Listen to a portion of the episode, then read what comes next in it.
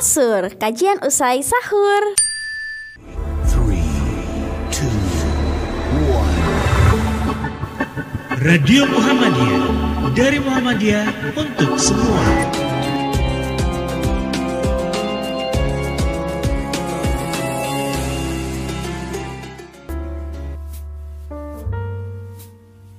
Pada abad ke-21, sebagai akibat dari kemajuan ilmu pengetahuan dan teknologi yang semakin meningkat, kehidupan umat manusia semakin global. Pada era tersebut, transformasi sosial yang bersifat multidimensional yang telah terjadi sejak akhir abad ini akan semakin dahsyat. Di era globalisasi, perekonomian mengalami perubahan di mana arus barang, jasa, modal, dan teknologi dapat bergerak bebas melewati batas-batas negara. Dalam bidang politik terjadi perubahan yang mendasar dengan semakin meluasnya kehidupan demokrasi dan perlindungan terhadap hak-hak asasi manusia setelah bangsa-bangsa berhasil melepaskan diri dari berbagai bentuk kehidupan politik yang otoriter. Globalisasi membuat kehidupan umat manusia lebih menyatu dan terbuka. Dalam kehidupan semacam ini, pengaruh budaya global yang tidak selamanya positif mudah sekali menerpa kehidupan umat manusia,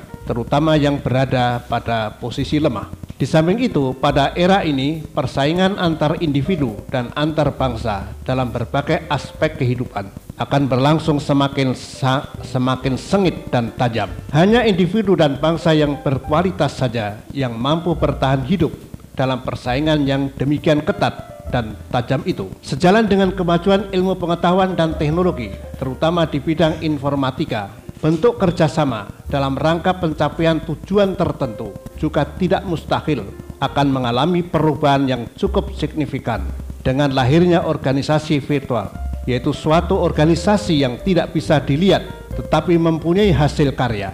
Melalui telepon, fax, dan atau email, orang dapat melakukan kerjasama tanpa harus terikat dengan tempat dan waktu yang sama.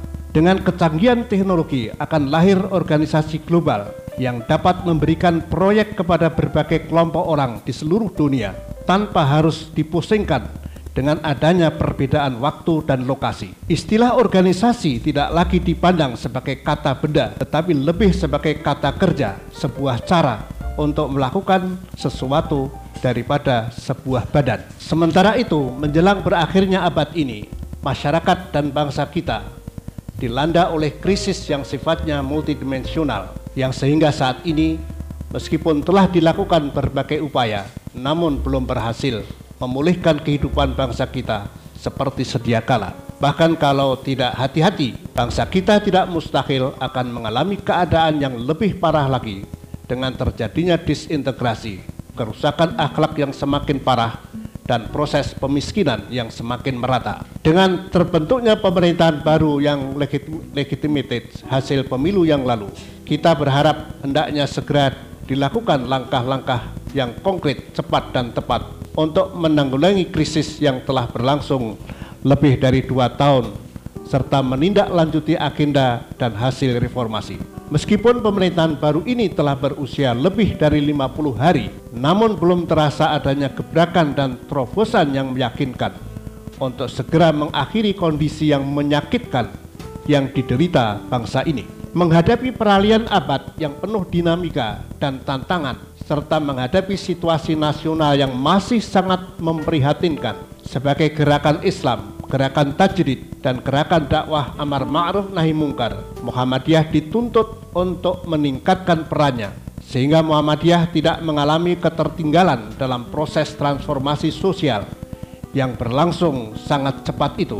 Bahkan diharapkan Muhammadiyah mampu menampilkan sikap apresiatif dan antisipatif terhadap perubahan tersebut. Untuk itulah pada periode mendatang, Muhammadiyah perlu mengagendakan program aksi yang relevan dengan perkembangan lingkungan strategis eksternal yang dihadapi di samping menata ulang sistem pengorganis pengorganisasian dan kepemimpinan yang sesuai dengan masa depan yang penuh tantangan yang sudah berada di depan hidung itu.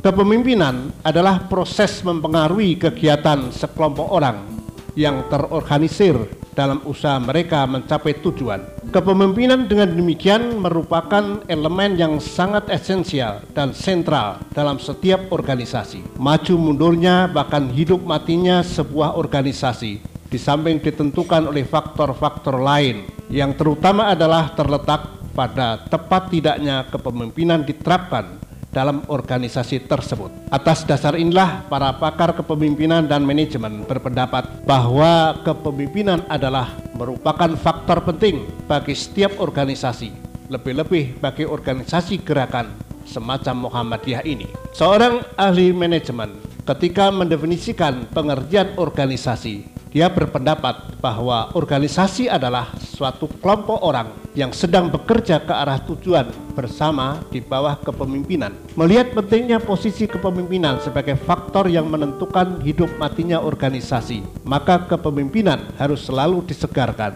didinamis, didinamisir, serta dilakukan upaya revitalisasi sehingga pemimpin dapat melaksanakan fungsi dan tugas kepemimpinannya dengan baik. Dalam menghadapi masa depan yang penuh tantangan, pemimpin perlu memiliki kemampuan untuk mengembangkan dan memberikan pengertian mengenai arah yang ditentukan secara jelas, yaitu visi mengenai masa depan yang diinginkan.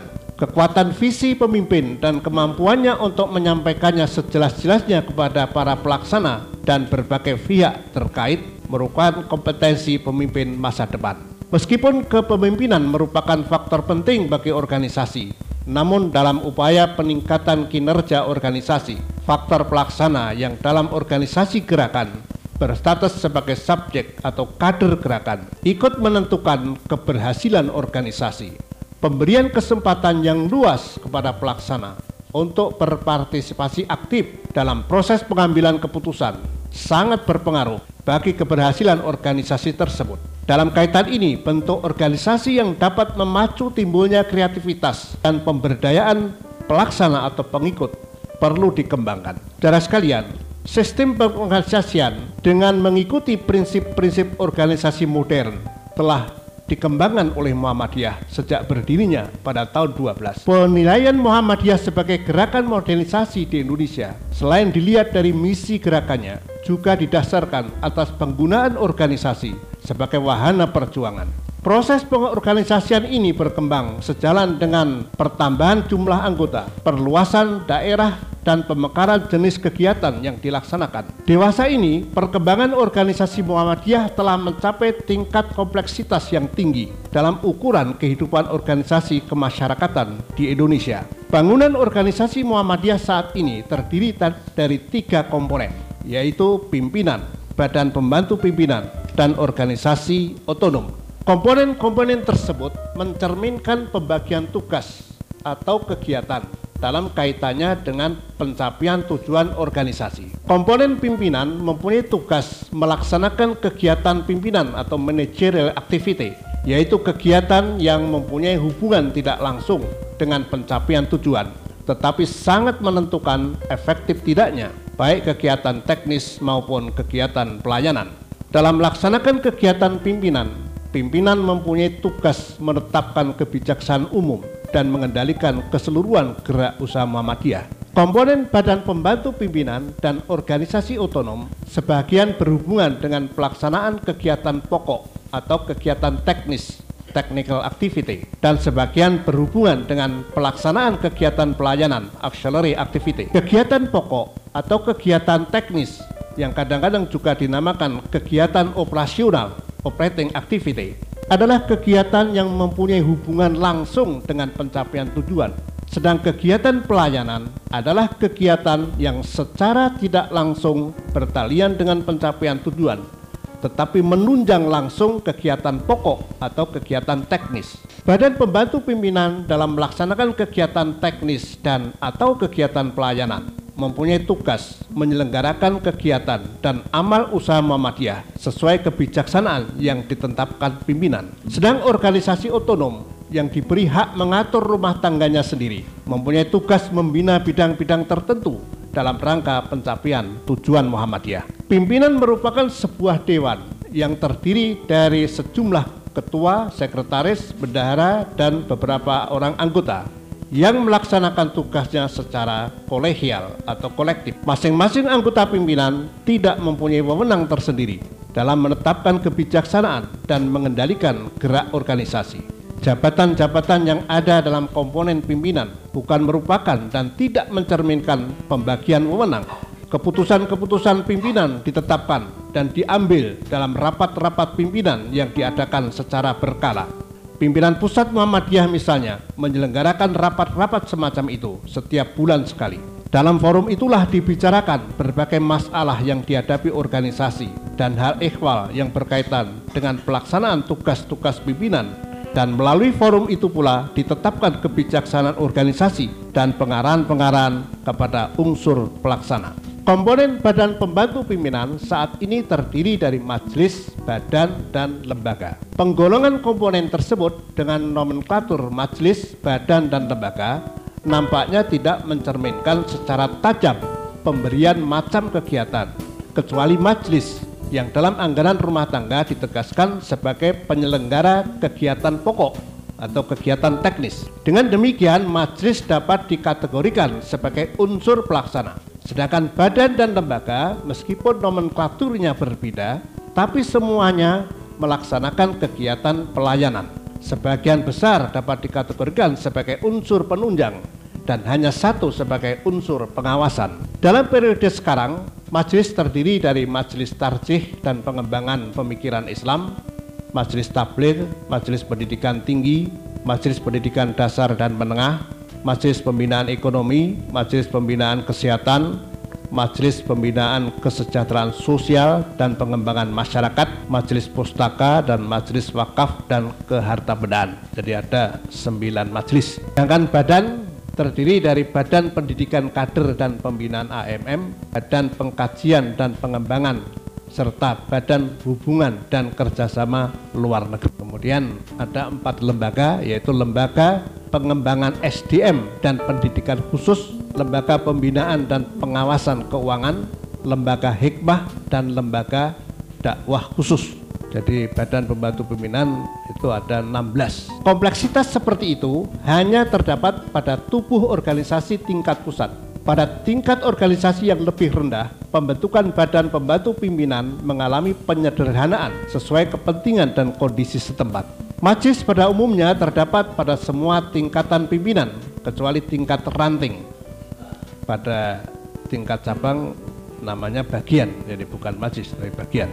Sedang badan dan lembaga di tingkat bawah melihat kepentingannya, jadi tidak sebanyak tujuh badan dan lembaga itu dibentuk di tingkat wilayah, apalagi tingkat daerah atau cabang. Departementasi seperti dijelaskan di atas menggambarkan tubuh organisasi Muhammadiyah pada dimensi horizontal. Pada dimensi vertikal, tubuh organisasi Muhammadiyah tersusun atas lima tingkatan, yaitu tingkat pusat, wilayah, tingkat daerah, tingkat cabang, dan tingkat ranting. Tingkatan ini mencerminkan pembagian tugas atas dasar lingkup kegiatan organisasi. Perangkat organisasi tingkat pusat bertugas menyelenggarakan usaha organisasi yang berlingkup nasional dan internasional. Perangkat tingkat wilayah bertugas menyelenggarakan usaha organisasi yang berlingkup regional atau tingkat provinsi.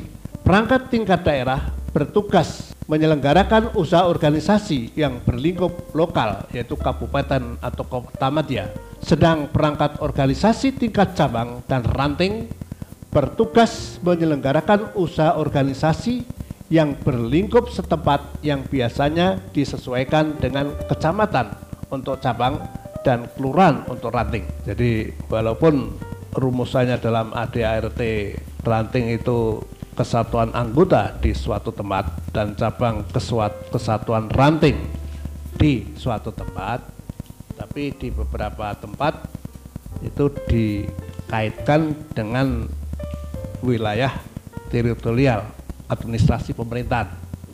Jadi untuk cabang untuk cabang itu ruang lingkupnya satu kecamatan dengan ranting satu kelurahan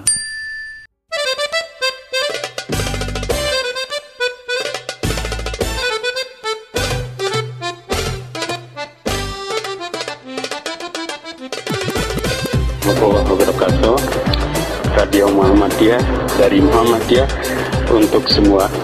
Assalamualaikum warahmatullahi wabarakatuh.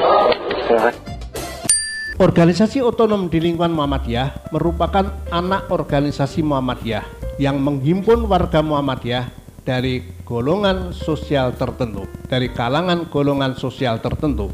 Organisasi mempunyai anggaran dasar dan anggaran rumah tangga sendiri, mempunyai anggota sendiri, mempunyai struktur organisasi dan pimpinan yang disusun sendiri, mempunyai forum permusyawaratan sendiri, serta mempunyai kekuasaan penuh untuk melakukan kegiatan organisasi baik ke dalam maupun keluar atas namanya sendiri kecuali dalam hal mengadakan perjanjian dengan pihak luar di dalam dan di luar negeri yang harus meminta persetujuan terlebih dahulu kepada pimpinan Muhammadiyah. Dewasa ini terdapat tujuh organisasi otonom, yaitu Aisyah, Pemuda Muhammadiyah, Nasihatul Aisyah, Ikatan Mahasiswa Muhammadiyah, Ikatan Remaja Muhammadiyah, Tapak Suci Putra Muhammadiyah, dan terakhir yang baru disahkan oleh Tanwir di Bandung, Gerakan Kepanduan Hizbul Waton. Jadi sudah disahkan oleh Tanwir menjadi organisasi otonom.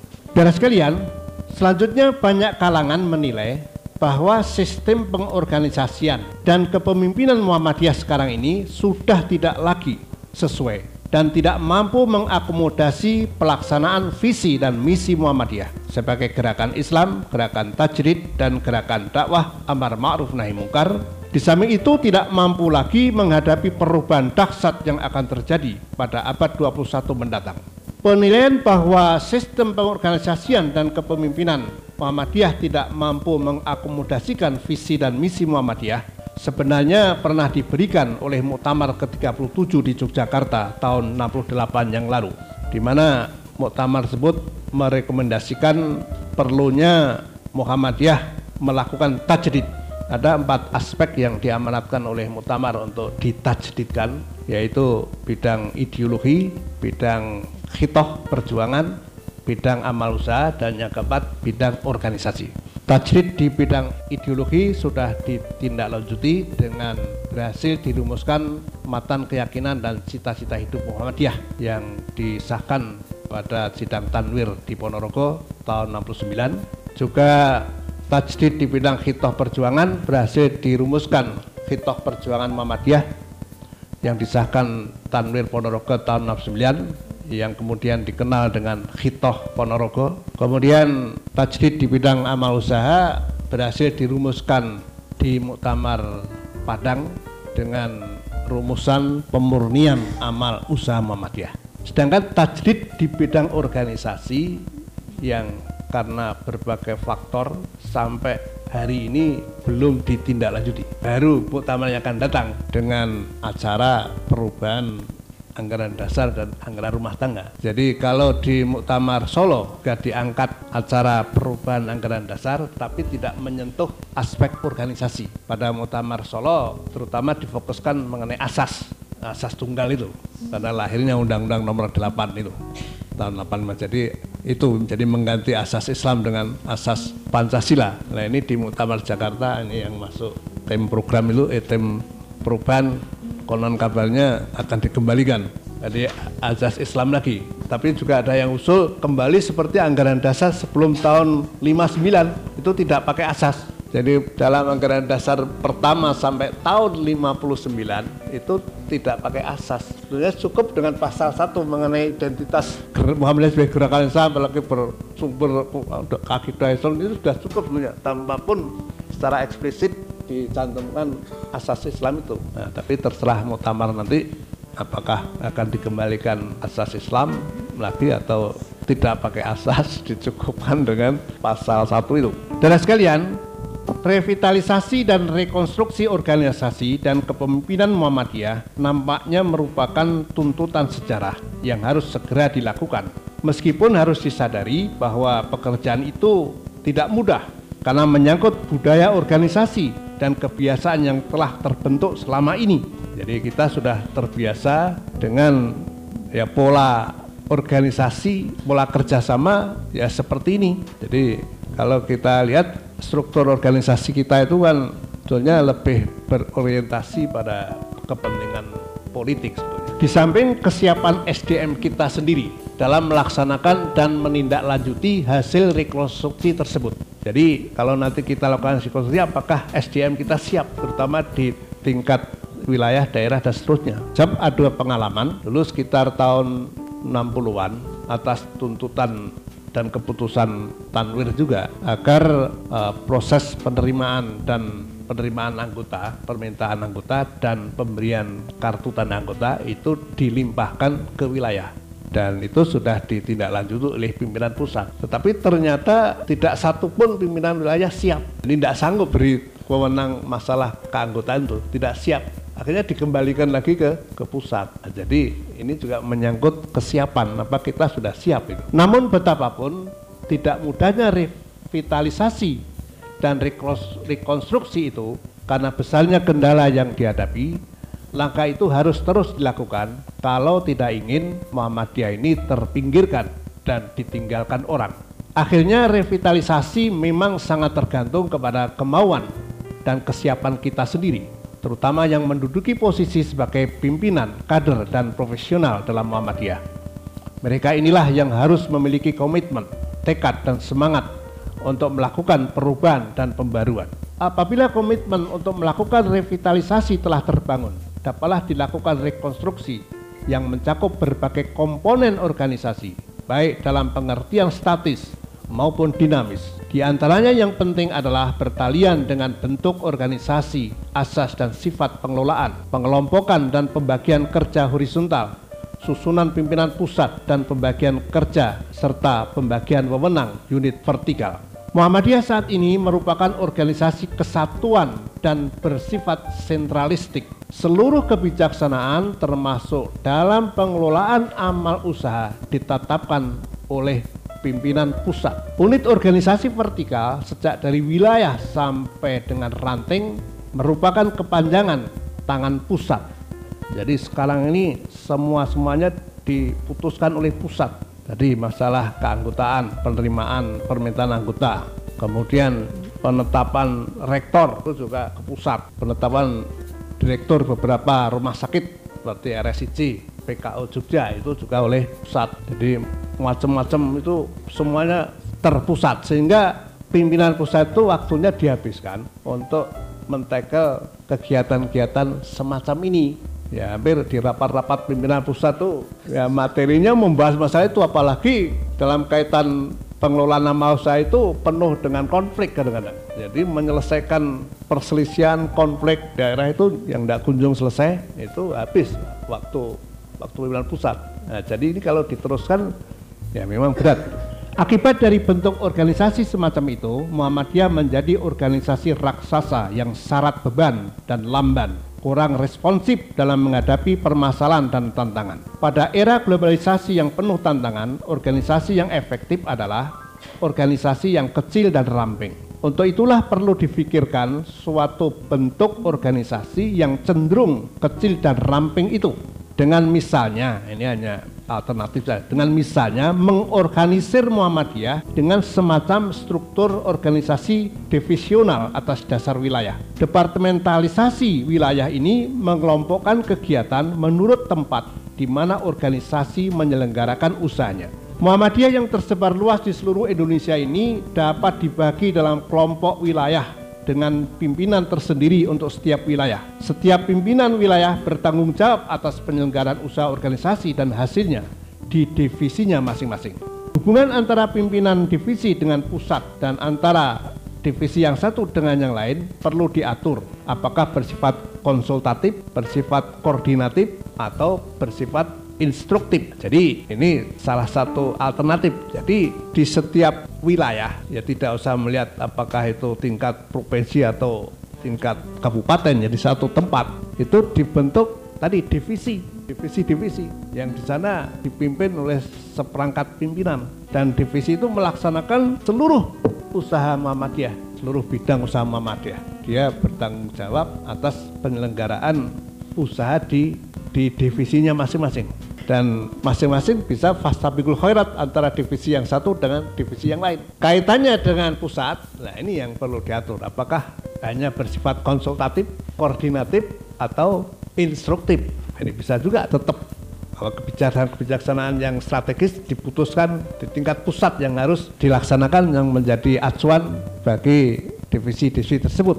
Nah, jadi di sini barangkali otonomi penuh, itu, otonomi penuh kepada kepada divisi-divisi tadi. Jadi semacam kalau di perusahaan ya cabang, cabang, cabang untuk perwakilan. Ini hanya gagasan saja. Pengelompokan Muhammadiyah dalam kesatuan organisasi vertikal sekarang ini menggunakan azas teritorial yang berorientasi pada wilayah administrasi pemerintahan. Radio Muhammadiyah mengucapkan selamat menunaikan ibadah puasa Ramadan. Selalu dengarkan Radio Muhammadiyah di www.radiomu.id. Radio Muhammadiyah dari Muhammadiyah untuk semua.